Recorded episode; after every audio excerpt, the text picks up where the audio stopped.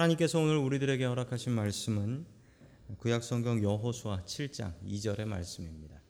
여호수아가 여리고에서 사람을 베델 동쪽 베나웬 곁에 있는 아이로 보내며 그들에게 말하여 이르되 올라가서 그 땅을 정탐하라 하매 그 사람들이 올라가서 아이를 정탐하고 아멘. 하나님께서 우리와 함께 하시며 우리에게 말씀 주심을 감사드립니다. 아멘. 자, 우리 옆에 계신 분들과 인사 나누겠습니다. 반갑습니다. 예, 반갑습니다. 인사 나누겠습니다.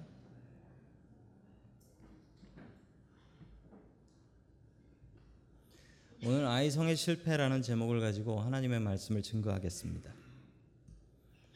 어떤 여자 고등학교에서 있었던 일이라고 합니다. 예, 여자 고등학교에서 학생들이 선생님한테 해달라고 하는 얘기가 있죠. 선생님, 어떻게 결혼했는지 연애한 얘기 해주세요. 이 얘기를 한 거예요. 그러니까 선생님께서 얘기를 해주셨어요. 뭐라 하셨냐면 어, 학교 다닐 때 자기가 고등학교 때 남편을 만났는데 어떻게 만나냐면 버스를 타고 가는데 버스에서 마음에 드는 남학생이 있었대요. 그래가지고 그 남학생에게 가서 이렇게 얘기했답니다. 저 이번에 내려요 그랬대요. 저 이번에 내려요. 그랬더니 그 남자가 자기도 마음에 들어가지고 따라 내려가지고 이렇게 연애해가지고 결혼을 했다는 거예요. 그 얘기를 딱 듣고 나니까 그, 그 반에서 조금 이쁘장하게 생기고 나는 좀 예쁘다라고 이제 교만한 여학생 하나가 있었습니다. 저 선생님이 됐으면 나도 된다. 라는 확신을 가지고 그날부터 예, 버스를 여기저기 옮겨 타며 마음에 드는 남학생을 고르기 시작했습니다. 한 남학생을 고른 거예요. 그리고서 용기를 내서 그 남학생한테 가서 이렇게 얘기했답니다. 저 이번에 내려요. 그랬더니 이 남학생이 그러더래요. 아, 그러세요? 그러더래요. 이게 아닌데 왜 안 되지? 그래서 다시 한번 용기를 내서 저 이번에 내린다고요. 라고 했더니 아, 그러세요. 라고 하면서 남학생이 벽에 있는 하차배를 확 눌러주더랍니다. 내리라고. 엉뚱한 데서 내려서 한참을 걸어왔답니다. 자, 우리 분명히 배울 수 있는 교훈이 있지요.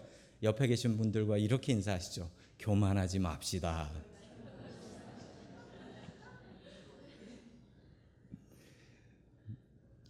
자, 첫 번째 하나님께서 우리들에게 주시는 말씀은 교만 때문에 실패한다라는 말씀입니다. 지난 시간의 이야기를 계속 이어가자면 지난 시간에 이스라엘 백성들은 제일 처음에 가장 강력한 성이었던 여리고 성을 공격했고 여리고 성을 무너뜨렸습니다. 그런데 자기네 힘으로 한 것 같진 않고 하나님의 말씀을 따라가니 그 말씀대로 살았더니 승리했더라라는 것을 하나님께서 가르쳐 주셨습니다.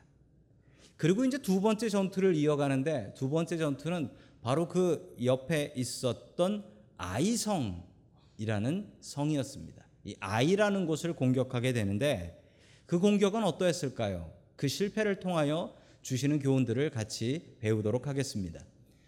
자, 여호수아 7장 2절의 말씀을 같이 봅니다. 시작. 여호수아가 여리고에서 베델 동쪽 베나웬 곁에 있는 아이성으로를 보내면서 그들에게 올라가서 그 땅을 정탐하고 지시하니 그 사람들이 올라가서 아이성을 정탐하였다. 아멘. 그 아이성의 위치는 정확히 알 수가 없습니다. 고고학자들이 아이성이 어디 있는지를 좀 찾아보려고 애를 많이 썼지만 아이성이 얼마나 철저하게 파괴가 되었는지 이 아이성의 흔적을 찾을 수가 없었습니다. 그러나 오늘 성경 말씀의 열쇠 베델 동쪽이다. 그리고 여리고와 가깝다라는 것을 생각해서 대략 저 정도 위치가 아닐까. 자, I, AI라고 된 아이성이 바로 저 정도 위치일 것이다 라고 그냥 사람들은 생각을 하고 있습니다. 아이성은 별로 강하지 않았습니다. 여리고성처럼 강하지 않았는데 저 아이성을 공격했는데 끝내는 아이성 공격에서 실패를 하게 되지요. 그 이유는 무엇이었을까요? 자, 우리 여호수아 7장 3절의 말씀 같이 보겠습니다. 시작. 그들이 여호수아에게 돌아와서 이렇게 말하였다. 모든 백성을 다 올라가게 할 필요가 없을 것 같습니다. 2천 명이나 3천 명만 올라가도 아이성을 칠 수 있습니다. 모든 백성이 그 성을 치느라고 다 수고할 필요가 없을 것 같습니다. 성 안에 있는 사람들의 수가 얼마 되지 않습니다. 아멘. 자, 이스라엘 백성들은 전쟁을 할 때 정탐꾼을 보냈습니다. 이게 흔한 일은 아니었습니다. 이스라엘은 전쟁을 할 때마다 정탐꾼을 보냈고 그 정탐꾼을 통해서 정보를 얻었고 그 정보로 전쟁을 했습니다. 이 정보의 전쟁이죠. 이걸 지금으로부터 3,500년 전인데 이때부터 정탐꾼을 보내서 그 정탐꾼을 통해서 정보를 얻어냈다라는 것입니다. 전 세계에는 정보기관들이 있습니다. 인텔리전스 인텔리전스 에이전시들이 있는데 뭐 미국에도 CIA라는 정보기관이 있죠. 한국에도 국정원이라는 정보기관이 있고요. 그런데 전 세계에서 가장 뛰어난 정보기관 그리고 정보가 가장 정확한 기관을 꼽자라고 하면 이스라엘입니다. 이스라엘의 모사드라는 기관이 있습니다. 이스라엘의 모사드라는 기관은 정말 대단한 기관입니다. 그 결과에 있어서 정말 대단합니다. 이 모사드의 정보 때문에 이스라엘이 전쟁에서 이겼던 적이 한두 번이 아니었습니다. 그래서 모사드의 정보는 최고다라는 이야기가 있죠. 이스라엘의 스파이는 지금부터 3,500년 전부터 있었기 때문에 그 역사를 따지자면 최고의 기관이라고 할 수가 있겠습니다. 이스라엘 스파이 중에 가장 유명한 스파이는 저분이랍니다. 엘리 코헨이라는 분이신데 저분은 그 시리아에서 스파이 활동을 했던 분이에요. 1965년 그 이스라엘은 시리아와 골란 고원을 사이에 두고 전쟁을 하고 있었을 때였습니다. 이때 시리아에 저분을 파견을 하고 저분이 시리아에 있는 높은 장관 심지어 대통령까지 다 돈으로 매수를 해요. 그래가지고 골란 고원에 어디에 탱크가 있고 어디에 대포가 있는지를 정확하게 다 알아내고 그걸 이스라엘에 보냅니다. 이스라엘군이 공격을 했고 전쟁에서 뭐 이길 수밖에 없었죠. 그러다가 저분이 붙잡힙니다. 시리아에 붙잡히지 않고 그 소련 정보기관이 저 사람이 스파이인 것을 찾아내고 끝내는 저분이 이 목이 매달려서 교수형으로 죽게 되는데 이 교수형 당하는 사람들은 얼굴을 가립니다. 근데 저분은 자기 마지막 소원이 이 얼굴을 가리지 못하게 하고 나는 죽을 때까지 이스라엘 바라보면서 살겠다. 그 마지막까지 이스라엘 보고서 목 매달려서 죽어요. 대단한 분이었습니다. 이렇게 대단했던 이유가 이스라엘은 성경에서부터 이 스파이를 찾을 수 있는데 3,500년 전부터 스파이 제도를 운영을 했습니다. 그리고 이 스파이해서 성공한 사람도 있습니다. 오늘 성경 말씀인 여호수아, 이 여호수아도 가나안 땅에 스파이로 갔었던 12명의 스파이 중에 하나였죠. 정탐꾼의 보고는 참 중요한데 이 여리고성을 보고했던 사람들과 아이성을 보고했던 사람들이 너무나 달랐습니다. 자, 우리 여리고성을 어떻게 보고했는지 여호수아 2장 24절 말씀 같이 보겠습니다. 시작. 그들이 여호수아에게 말하였다. 주님께서 그 땅을 모두 우리 손에 넘겨 주셨으므로 그 땅의 모든 주민이 우리를 무서워하고 있습니다. 아멘. 참 겸손한 보고입니다. 이 보고자가 누구였는지는 알 수가 없어요. 그렇지만 성도 여러분 이 성경 말씀을 보면 요 따옴표 여기에 제일 먼저 시작하는 말이 뭡니까? 주님께서라고 시작합니다. 주님께서 주님께서 벌써 넘겨주셨다라는 거예요. 아무리 강한 여리고성이지만 이 정탐꾼들이 본 건 여리고성을 보았는데 그 여리고성보다 더 큰 하나님을 보고 왔어요. 그래서 이렇게 보고합니다. 여리고성이 강하지만 하나님께서 이미 넘겨주셨습니다. 라고 믿음의 보고를 했습니다. 자, 우리 다시 한번 비교해 보겠습니다. 아이성을 보고한 사람들의 보고를 한번 눈으로 봐 주십시오. 자, 다운표현을 봐 주십시오. 뭐가 다릅니까? 하나님이란 말이 한 글자도 안 나옵니다. 그냥 가서 진짜 아이성만 보고 온 거예요.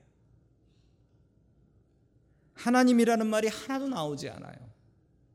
성도 여러분들, 우리에게 하나님께서 주시는 귀한 믿음의 교훈이 있습니다. 보는 대로 살지 말라는 겁니다. 보이는 대로 들리는 대로 살지 말라는 겁니다. 그건 믿음이 없는 거예요. 믿음이 있는 사람은 내 앞에 문제를 보는 게 아니라 그 문제를 도와주시고 해결해 주실 하나님을 보는 것입니다. 무엇을 보느냐에 따라서 결과는 너무나 달랐습니다. 성도 여러분들 바라볼 때에 세상의 어려움과 근심들을 바라보는 것이 아니라 오직 나를 도와주시는 하나님을 바라볼 수 있기를 축원합니다. 아멘. 자, 전쟁을 나갔고 전쟁에서 졌습니다. 전쟁에서 지고 나서 대패를 하게 되는데 우리 계속해서 7장 4절의 말씀을 같이 봅니다. 시작. 백성 가운데서 약 3천 명이 그리로 올라갔다. 그러나 그들은 도리어 아이성 사람에게 패하여 도망쳐 왔다. 아멘. 이 정탐꾼들이 가서 제대로 보지도 못했어요. 사람도 얼마 없더라. 이게 뭐냐면 옆에 있는 그 강한 여리고성이 무너지고 나니까 아이성 사람들이 너무 겁을 먹었어요. 야, 이제 우린 죽었다. 그리고 사람들이 숨어서 준비를 했는데 이 아이성에 몇 명이나 있었냐면 만 이천 명이 숨어 있었습니다. 군인들만 만 이천 명이 있었는데 지금 소풍 가는 것처럼 몇 명이요? 3천 명이 올라갔대요. 3천 명이 4대 1. 당연히 이 전쟁에서 지게 되죠. 지고 나서 여호수아는 하나님께 원망을 합니다. 하나님을 원망하며 이렇게 기도하지요. 우리 7절 말씀 봅니다. 시작. 여호수아가 아뢰었다. 주 하나님 우리 백성을 요단강 서쪽 잘 건너시고 왜 우리를 아모리 사람의 손에 넘겨 멸망시키려 하십니까? 아멘. 여호수아도 교만했습니다. 여호수아가 어떻게 교만했냐고요? 잘못했으면 회개를 해야지 원망을 하고 있습니다. 전쟁을 나가는데 이 여호수아 책임이 참 많습니다. 여호수아는 이 전쟁에 나가지 않았습니다. 뭐 했습니까? 지휘관이라는 사람이 전쟁에 같이 나가지도 않고 2천 명에서 3천 명 보내면 됩니다. 그래 넉넉하게 3천 명 갔다 와라. 이러고 보낸 거예요. 이 여호수아가 교만했습니다. 교만은 사람이 저지를 수 있는 가장 큰 죄다라고 합니다. 교만하면 안 됩니다. 교만은 무엇이냐? 교만은 하나님께서 하신 일을 내가 한 것처럼 도둑질하는 것이라고 합니다. 하나님께서 도와주셔서 된 건데 내가 잘해서 잘 된 것으로 생각한다. 사람들은 그렇습니다. 사람들은 교만합니다. 하나님께서 이스라엘 백성이 교만하지 않게 하시려고 여리고성을 어떻게 무너뜨리셨습니까? 일곱 바퀴 돌고 소리를 질렀더니 무너져 버렸습니다. 그런데 이스라엘 백성들이 그것을 보고서 교만했습니다. 우리가 일곱 바퀴 돌았고 우리가 소리를 질러서 무너졌다라고 착각을 했습니다. 어쩌면 이럴 수가 있습니까? 그런데 사람이 원래 이렇습니다. 사람이 원래 교만해서 하나님께 매달릴 때는 하나님 이거 좀 들어주십시오라고 간절히 기도하다가 되고 나면 내가 잘해서 된 거로 생각을 합니다.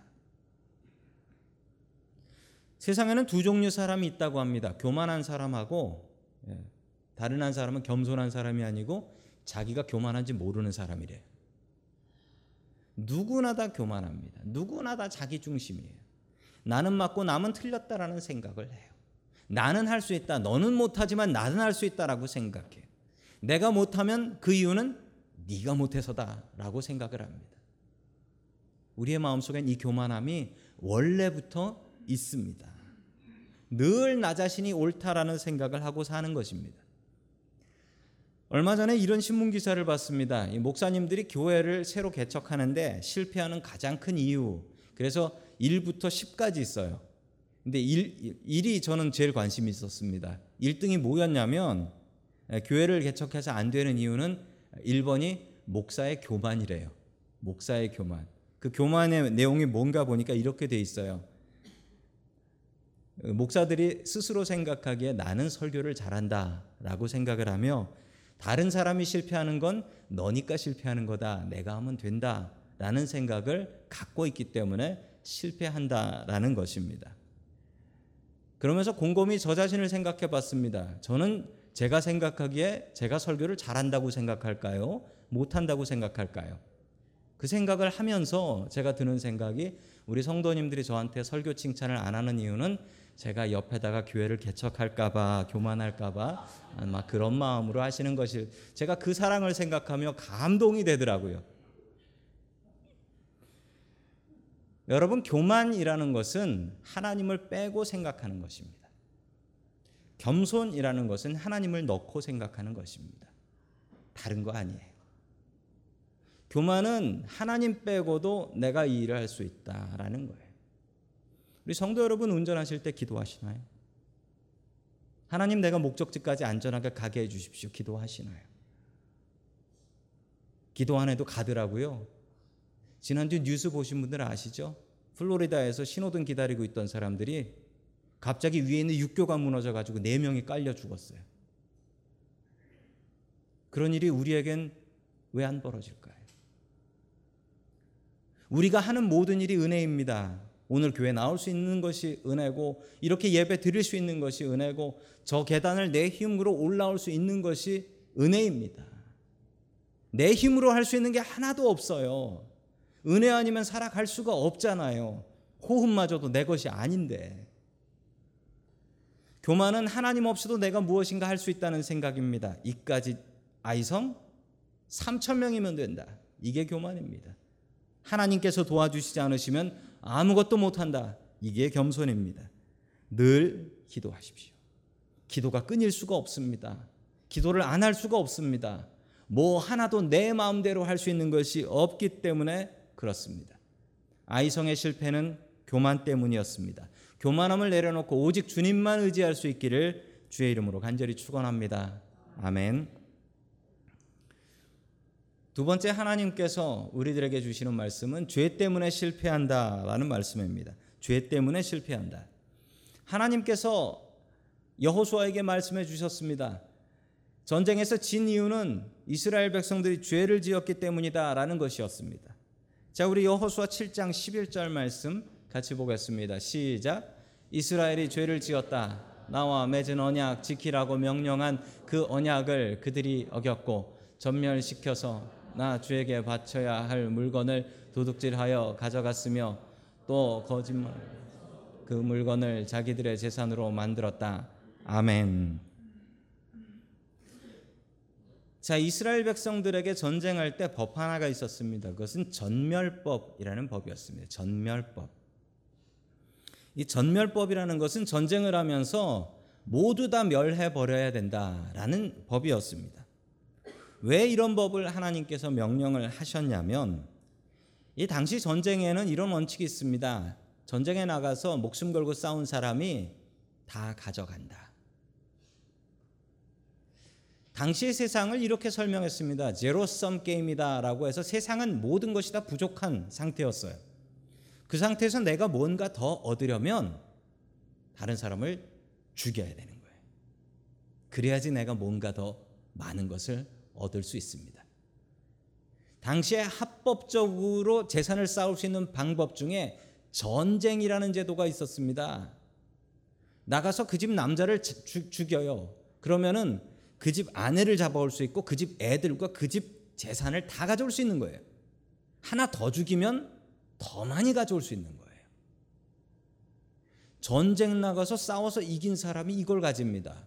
그래서 전쟁을 나가는 겁니다. 그래서 목숨 걸고 싸우는 거였어요. 그러면 사람이 나가서 싸울 때 욕심에 눈이 뒤집혀 버려요. 한 놈이라도 더 죽여야 된다. 그래야지 더 많은 걸 뺏어올 수 있다. 하나님께서는 이걸 막고 싶으셨습니다. 그래서 전쟁할 때 원칙을 세우셨습니다. 나가서 싸울 때 싸운 사람이 가져가지 못함. 하나님께 다 바쳐라. 그러면 하나님께서 다 가지시질 않아요. 그걸 나눠줍니다. 공평하게 그 커뮤니티에 나눠줬어요. 그러니 나가서 전쟁 나가서 싸우는 사람들이 욕심에 눈이 뒤집혀서 싸우지 못하게 해 주신 것입니다. 그래서 여호수아는 이스라엘 백성들에게 여리고성 전쟁을 하기 전에 이렇게 명령을 했습니다. 우리 6장 17절 같이 봅니다. 시작. 이 성과 이 안에 있는 모든 것을 전멸시켜서 그것을 주님께 제물로 바쳐라. 아멘. 전멸시키라고 명령을 했습니다. 여리고 성에서 나는 어떤 것도 너희 것이 아니라 다 하나님 것이니까 절대로 너희들이 가지려고 도둑질을 하지 말아라라는 것이었습니다. 이 죄를 범했습니다. 이스라엘 백성 중에 한 명이 하나님의 것을 훔쳤고 그로 인해서 전쟁에 질 수밖에 없었습니다. 성경은 우리에게 분명히 알려주시는 교훈이 있습니다. 죄를 지으면 벌을 받는다라는 사실입니다. 하나님께서는 실패와 고통을 통해서 우리에게 말씀해 주신다라는 사실입니다. 분명히 그렇습니다. 우리가 잘 되고 잘 되면 그때 우리가 생각하기에는 이렇게 생각합니다. 하나님께서 나에게 복을 주시는구나. 내가 믿음 생활 잘하고 있구나. 라고 생각합니다. 우리가 실패하고 고통을 당하게 되면 그제서야 다시 생각합니다. 내가 무슨 죄를 지었지? 내가 하나님 앞에 무엇을 잘못했을까? 우리는 실패와 고통을 통해서 우리의 삶을 다시 한번 뒤돌아보게 된다라는 사실입니다. 그러므로 성도 여러분들, 우리가 살아가면서 고통 당할 때가 있습니다. 실패할 때가 있습니다. 그때가 바로 기도할 때입니다. 그때가 주님을 바라볼 때입니다. 하나님, 내가 무엇을 잘못했습니까? 내가 무엇을 회개해야 됩니까? 잠시 달려가던 걸음을 멈추고 주님을 바라보며 나의 삶을 다시 한번 회개해야 될 때인 것입니다. 자, 여호수아 7장 14절의 말씀을 계속해서 봅니다. 시작. 너희는 아침에 지파별로 너라 주님께서 주사위로 뽑으신 지파는 가문별로 가까이 나오고 주님께서 주사위로 뽑으신 가문은 집안별로 가까이 나오고 또한 주님께서 주사위로 뽑으신 집안은 장정별로 가까이 나오너라. 아멘. 이제 이 죄를 저지른 범인을 찾아야 됩니다. 이 범인을 찾아야 되는데 하나님께서 주신 방법은 제비를 뽑는 것이었습니다. 제비를 뽑아가지고 범인을 잡아내는 것이었습니다. 그런데 아침부터 나오라고 합니다. 그래서 아침에 12지파, 12지파의 대표가 나와서 제비를 뽑고 그리고 나서 큰 패밀리, 큰 패밀리, 큰 가정이 나와서 또 제비를 뽑고 중간 패밀리, 작은 패밀리 그래가지고 맨 마지막에 한 명을 잡아내는 건데 이게 하루 종일 걸려요. 이게 하루 종일 걸리는 거예요. 왜냐하면 뽑히는 대로 그 사람 불러와야 되는 거 아닙니까? 누구네 지파 뽑혔다. 유다 지파가 뽑혔어요. 그럼 유다 지파 대표 나와라. 뽑고 뽑고 하루 종일 해가지고 범인을 잡아냅니다. 유다 지파가 뽑혔다. 이 소식이 다 퍼졌어요. 그 누구네 집안이 뽑혔다라는 소문 다 퍼졌어요. 시시각각 아간에게로 좁혀오는 것을 아간이 압니다. 하나님께서는 그냥 너 아간이라고 하지 않고 왜 이렇게 제비를 뽑으셨을까요? 아간이 이걸 압니다. 자기한테 좁혀오고 있다는 걸. 그러면 어떻게 해야 됩니까? 자수하고 회개해야지. 하나님께서 이렇게 번거롭게 하루 종일 제비를 뽑으신 이유는 아간한테 회개할 시간을 주신 것입니다. 아마도 아간이 하나님 앞에 나와서 먼저 회개했다면 아간은 죽지 않았을지도 모릅니다. 그런데 아간은 이 기회를 놓쳤습니다. 하나님께서는 우리에게 회개할 기회를 주시는 분이십니다. 그 기회를 잡으셔야죠. 회개의 기회가 늘 우리에게 있는 것은 아닙니다. 우리 언제 죽을지 몰라요. 회개 못하고 하나님 앞에 갈 수도 있다는 말씀입니다. 하나님께서 회개할 기회 주실 때 그 기회를 잡을 수 있기를 축원합니다. 아멘. 계속해서 여호수아 7장 21절의 말씀을 같이 봅니다. 시작. 제가 전리품 가운데 신할에서 만든 아름다운 외투 한 벌과 은 200세겔과 50세겔이 나가는 금덩이 하나를 보고 탐이 나서 가졌습니다. 보십시오. 그 물건들은 저의 장막 속에 감추었는데 은을 맨 밑에 두었습니다. 아멘. 훔친 것들이 세 개가 있는데 그 중에 제일 먼저 나오는 것이 뭡니까? 신할에서 만든 아름다운 외투 한 벌. 저게 무엇인지 잘 모르시지요. 그런데 저 신할이라는 게 어디냐면 영어 성경에 보면은 답이 나옵니다. 영어 성경에는 어, 바벨로니아라고 나와요. 바벨론. 지금으로 이야기하자면 이란하고 이라크 지역입니다. 이 이란 이라크가 왜 중요하냐면 지금도요 이란에서 유명한 게 있어요. 이란의 카페트가 세계 최고입니다. 이란 카페트는 세계 최고예요. 왜냐하면 저 때부터 유명했거든요. 신할에서 만든 아름다운 외투 한 벌. 저게 지금으로 이야기하자면 한글로 딱 두 글자입니다. 뭐냐 하면 명품입니다. 명품. 집에 명품 한두 개는 가지고 계신가요?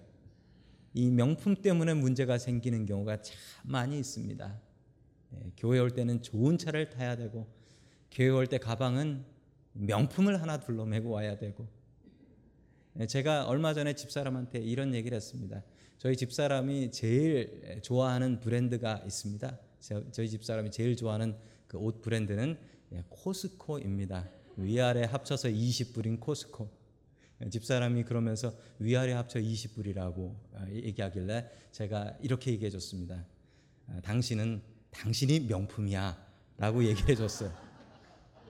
하나도 안 좋아하더라고요. 자, 우리 옆 사람이 좋아할 때까지 이 얘기를 해 보겠습니다. 당신이 명품입니다.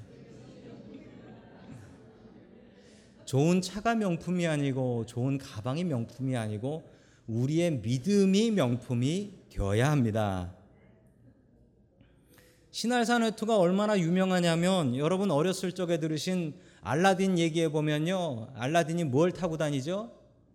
예, 나르는 이란산 카페트를 타고 다닙니다.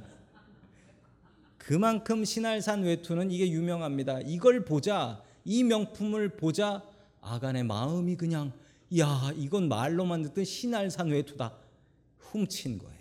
이 명품 때문에 인생 망치는 분들이 있습니다. 얼마 전에도 이 명품을 뇌물로 받았다가 감옥 가신 분도 있습니다. 아간 같은 사람들이에요. 여호수아가 처벌을 합니다. 여호수아가 어떻게 처벌을 하냐면 아간과 아간의 가족을 죽이고 그리고 훔친 것은 다 태워버려요. 회개할 수 있는 기회가 있었는데 그 기회 다 놓치고 이 사람 때문에 전쟁 가서 지고 이스라엘은 아무것도 못하고 하루 종일 제비만 뽑고 있고 자 우리 여호수아 7장 26절 말씀 같이 봅니다. 시작 그들은 큰 돌무더기를 쌓았는데 그것이 오늘까지 있다. 이렇게 하고 나서야 주님께서 맹렬한 진노를 거두셨다. 그래서 그곳 이름을 아골골짝이라고 부른다. 아멘. 여기 읽으시면서 나 저기 알아라고 생각하시는 분 계실 거예요. 아골골짝 빈들에도 복음 들고 가오리다. 갑자기 그 찬양이 생각이 나잖아요.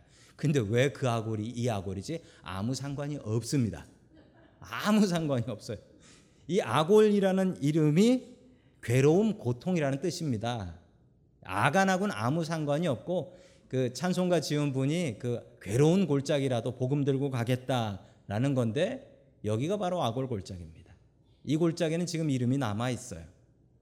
사막이라서 아무것도 없는 곳입니다. 저것을 바라보고 있으면 이 아간이 도둑질하고 그리고 돌 맞아 죽은 곳, 이 죄가 얼마나 무서운 것인지 다시 한번 깨달아 알게 됩니다. 자, 그리고 나서 회개한 뒤에 다시 아이성을 공격하게 됩니다. 여호수아 8장 3절의 말씀 같이 봅니다. 시작. 여호수아가 군인들을 다 동원하여 아이성으로 올라 수하는 용사 3천 명을 밤을 틈을 다 보내면서 아멘. 제가 저 말씀을 보면서 눈에 팍 들어오는 말씀이 있어서 동그라미를 쳤습니다. 동원이라는 말에 동그라미를 쳤어. 3만 명을 동원했어요. 그래서 그런지 예비군도 동원 예비군인가 봅니다.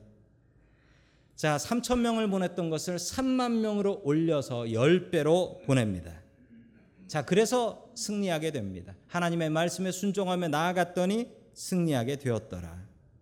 다시 한번 말씀을 정리합니다. 아이성에서 실패했던 이유는 무엇이었습니까? 첫 번째는 교만했기 때문에 하나님 없이도 이 일할 수 있다라는 교만 때문이었습니다. 두 번째는 죄를 지었기 때문에 하나님의 것을 훔쳤기 때문이었습니다. 하나님께서는 실패를 통해 우리에게 가르치십니다. 실패하면 내가 가던 길을 잠시 멈추고 하나님 바라보고 하나님 내가 무엇을 잘못했습니까? 하나님께 회개하며 하나님을 더욱더 의지할 수 있기를 주의 이름으로 간절히 축원합니다. 아멘.